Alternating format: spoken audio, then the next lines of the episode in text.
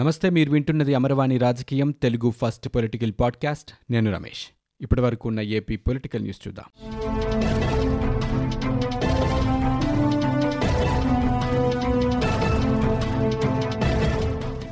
ఏపీలో కరోనా విజృంభణ రోజురోజుకు పెరిగిపోతోంది. మరోసారి ఒక్క రోజులోనే కేసులు 10,000 దాటాయి.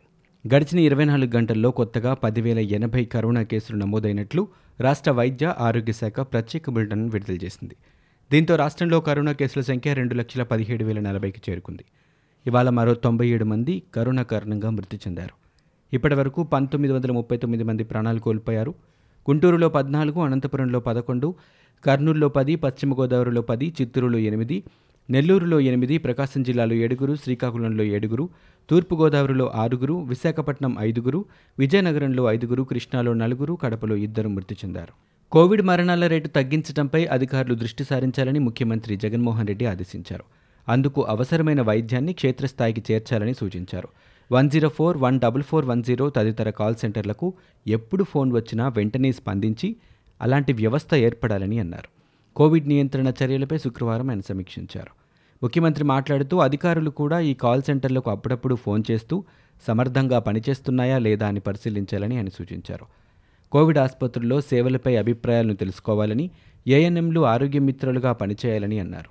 ఆరోగ్యశ్రీకి రిఫరల్ పాయింట్గా ఉండాలని, కోవిడ్ నివారణ చర్యల్లో ఎమ్మెల్యేల భాగస్వామ్యం తీసుకోవాలని జగన్ అన్నారు. వారికి పూర్తిస్థాయి సమాచారం అందుబాటులో ఉంచి బడులు తెరిచే నాటికి విద్యా కానుకతో పాటు పిల్లలకు మాస్కులు ఇవ్వాలన్నారు. సిహెచ్సి స్థాయిలోనే 5 నుంచి 10 పడకలు ఏర్పాటు చేస్తున్నామని, దేశవ్యాప్తంగా పాజిటివిటీ రేటు 8.87% ఉంటే రాష్ట్రంలో 8.56% ఉందని ఆయన పేర్కొన్నారు. అలాగే దేశవ్యాప్తంగా మరణాల రేటు 2.07% ఉంటే ఏపీలో 0.89% ఉందన్నారు. ప్రతి 10 లక్షల జనాభాలో 43,059 మందికి నిర్ధారణ పరీక్షలు చేసినట్లుగా ఆయన చెప్పారు. కోవిడ్ బాధితులు ఆసుపత్రులకు ఆలస్యంగా వస్తున్నందునే ఎక్కువ మరణాలు సంభవిస్తున్నాయని సీఎం పేర్కొన్నారు.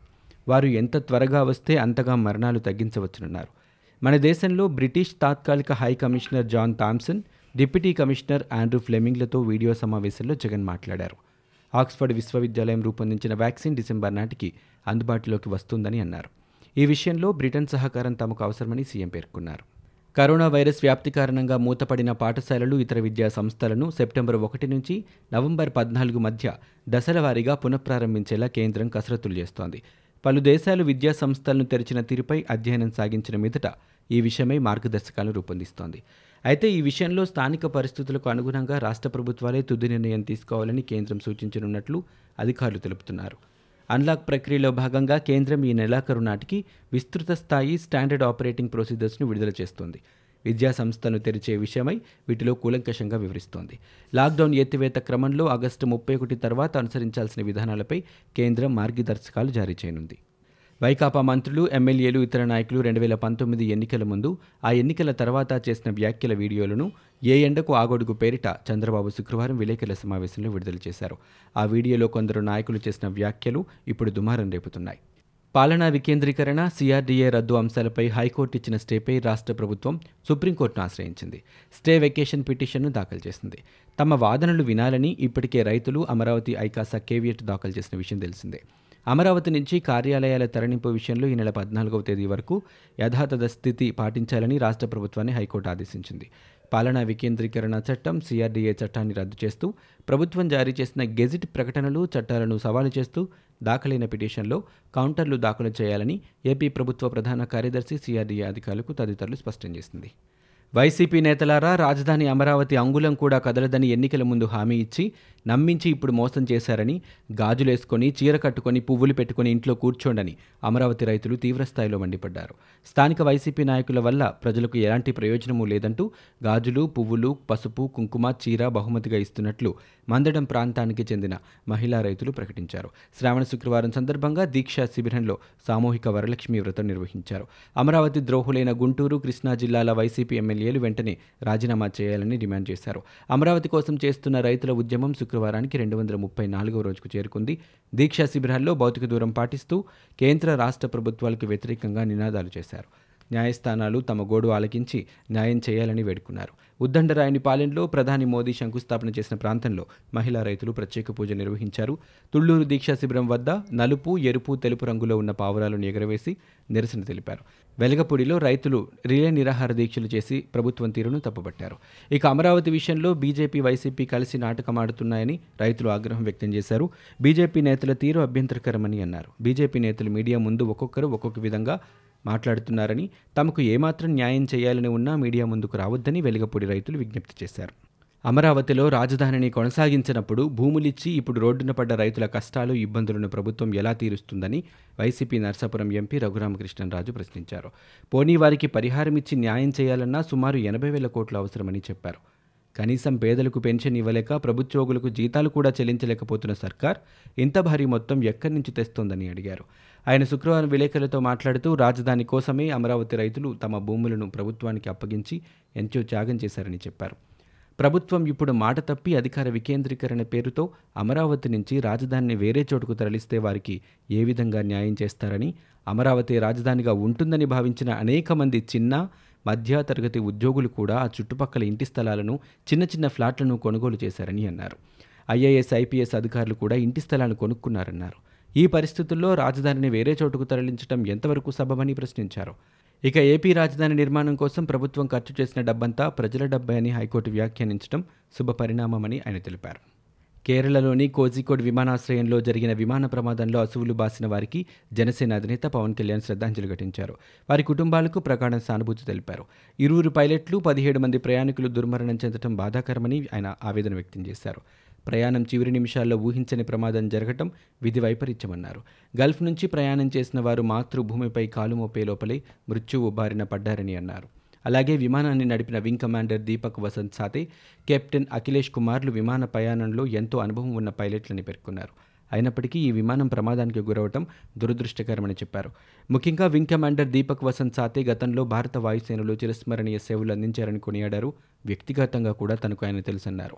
ఈ ప్రమాదంలో ఆయన కూడా దుర్మరణం పాలవటం తనను తీవ్రంగా కలిచివేసిందన్నారు. వాయుసేనలో సాతే అందించిన సేవలు, చూపిన ధైర్య సాహసాలు ఎన్నటికీ మరవలేనివన్నారు. ఏలూరు ఆసుపత్రుల్లో మెరుగైన వైద్య సేవలపై దృష్టి సారించామని మంత్రి ఆళ్ల నాని అన్నారు. కోవిడ్ ఆసుపత్రుల్లో భోజనం, పారిశుధ్యం, మందుల సరఫరాపై ఫీడ్బ్యాక్ తీసుకున్నామన్నారు. 3 రోజుల్లో అదనపు వైద్య సిబ్బందిని నియమిస్తామని చెప్పారు. కోవిడ్ ఆసుపత్రుల్లో పడకల సంఖ్యను పెంచనున్నామని, జూనియర్ డాక్టర్ల సమస్యల పరిష్కారానికి కృషి చేస్తామని ఆయన పేర్కొన్నారు. పార్లమెంట్ నియోజకవర్గంలో పలు అభివృద్ధి పథకాలకు ఎంపీ కేసినేని నాని ప్రతిపాదనలు చేశారు. ప్రధానమంత్రి గ్రామ సడక్ యోజన పథకం కింద విజయవాడ పార్లమెంటు నియోజకవర్గ పరిధిలోని జగ్గయ్యపేట, నందిగామ, మైలవరం, తిరువురు నియోజకవర్గాల్లో అభివృద్ధి పనులు జరగాలన్నారు. దాదాపు 37 కోట్ల రూపాయల వ్యయంతో సుమారు 105 కిలోమీటర్ల పొడవు 14 రహదారుల నిర్మాణం పనులకు ఆయన ప్రతిపాదించారు. రాష్ట్ర పంచాయతీరాజ్ శాఖ ద్వారా ఎంపీ కేసినేని నాని ఆమోదంతో కేంద్ర గ్రామీణాభివృద్ధి మంత్రిత్వ శాఖకు ఈ ప్రతిపాదనలు అతి త్వరలో టెండర్లను పిలిచి పనులు ప్రారంభించనున్నారు. ఏపీ సీఎం వైఎస్ జగన్మోహన్ రెడ్డికి బ్రాహ్మణ సమాఖ్య రాష్ట్ర ప్రధాన కార్యదర్శి ఆత్రేయబాబు ఘాటు లేఖ రాశారు. కరోనా వైరస్ రోజురోజుకి ఉధృతమవుతోందన్నారు. ఈ సమయంలో భక్తులను దర్శనానికి అనుమతించడం వల్ల అర్చకులు, వేద పండితులు కరోనా బారిన పడుతున్నారని ఆయన లేఖలో పేర్కొన్నారు. కరోనాతో తిరుమలలో అర్చకుడు మృతి చెందడం అమంగళకరమన్నారు. వైసీపీ ప్రభుత్వంపై మాజీ మంత్రి, టీడీపీ సీనియర్ నేత కాలువ శ్రీనివాసులు మండిపడ్డారు. రాష్ట్రాన్ని నాశనం చేసేందుకే 3 రాజధానులన్నారు. 3 రాజధానుల అంశం ప్రజల్లో అపహాస్యమవుతుందన్నారు. మాట తప్పను, మడమ తిప్పను అన్న జగన్ అమరావతి విషయంలో చేసిందేంటని ప్రశ్నించారు. అమరావతి రాజధానిపై జగన్ ఎందుకు మాట మారుస్తున్నారని, రాజధానిపై మంత్రి బొత్స నెలకో మాట మారుస్తున్నారని అన్నారు. ఎన్ని మాటలు మార్చిన మంత్రిని దేశంలో ఎక్కడా చూడలేదన్నారు. రాష్ట్రంలో కరోనా మరణాలు తగ్గించేందుకు చర్యలు చేపట్టినట్లు వైద్య ఆరోగ్య శాఖ ప్రత్యేక కార్యదర్శి జవహర్ రెడ్డి తెలిపారు. రాష్ట్రంలో కరోనా మరణాల రేటు నియంత్రణ ఉందని చెప్పారు. కరోనా రోగులకు మెరుగైన వైద్యం అందిస్తున్నట్లు ఆయన పేర్కొన్నారు. తీవ్ర జ్వరం, శ్వాస సమస్యలు ఉంటే వెంటనే ఆసుపత్రిలో చేరాలన్నారు. టెస్టులు ఫలితాలతో సంబంధం లేకుండా ఆసుపత్రిలో చేర్చుకోవాలని పేర్కొన్నారు. ఉల్లి పంటకు మద్దతు ధర రాక రైతులు ఆర్థికంగా తీవ్రంగా నష్టపోతున్నారని టీడీపీ జాతీయ ప్రధాన కార్యదర్శి నారా లోకేష్ వాపోయారు. రాష్ట్రంలో ఈ ఖరీఫ్ సీజన్లో దాదాపు 34 లక్షల క్వింటాలు ఉల్లి దిగుబడి వచ్చిందని, ఉల్లి సాగు చేసిన రైతులు పంట కొనుగోలు లేకపోవడంతో మద్దతు ధర రాక అనేక ఇబ్బందులు పడుతున్నారని అన్నారు. ఎకరాకు 70 నుంచి 80 వేలు వెచ్చించి ఉల్లి పంటను వేసిన రైతులకు కన్నీరు మిగిలిందన్నారు. ఉల్లి పంటల అమ్మకాలకు ప్రధాన మార్కెట్ కేంద్రమైన కర్నూలు మార్కెట్ యార్డ్ కరోనా తీవ్రత కారణంగా మూతపడిందని పేర్కొన్నారు. అమరావతిని రాజధానిగా గుర్తించి రైతుల త్యాగాలను గుర్తించాలని మాజీ కేంద్ర మంత్రి అశోక్ గజపతిరాజు డిమాండ్ చేశారు. కేరళలో చోటు చేసుకున్న విమాన ప్రమాదం దురదృష్టకరమన్నారు. అమరావతి విశాఖపట్నాన్ని డౌన్గ్రేడ్ చేయాలని వైసీపీ ప్రభుత్వం చూడటం మహాఘోరమన్నారు. భోగాపురంలో 500 ఎకరాలు ఎందుకు తగ్గించారో తెలియదన్నారు. రన్వే తగ్గించి ప్రజల ప్రాణాలతో ఆడుకోవద్దన్నారు. వృద్ధి రేటును పెంచి యువతకు ఉపాధి అవకాశాలు పెంచాలని అశోక్ గజపతిరాజు సూచించారు. ఇవి ఇప్పటివరకు ఉన్న ఏపీ పొలిటికల్ న్యూస్. మీరు వింటున్నది అమరవాణి రాజకీయం తెలుగు ఫస్ట్ పొలిటికల్ పాడ్కాస్ట్. నేను Ramesh. For more details visit www.amarvani.in. We are also available on Google Podcast, Spotify, iTunes and Apple Podcast.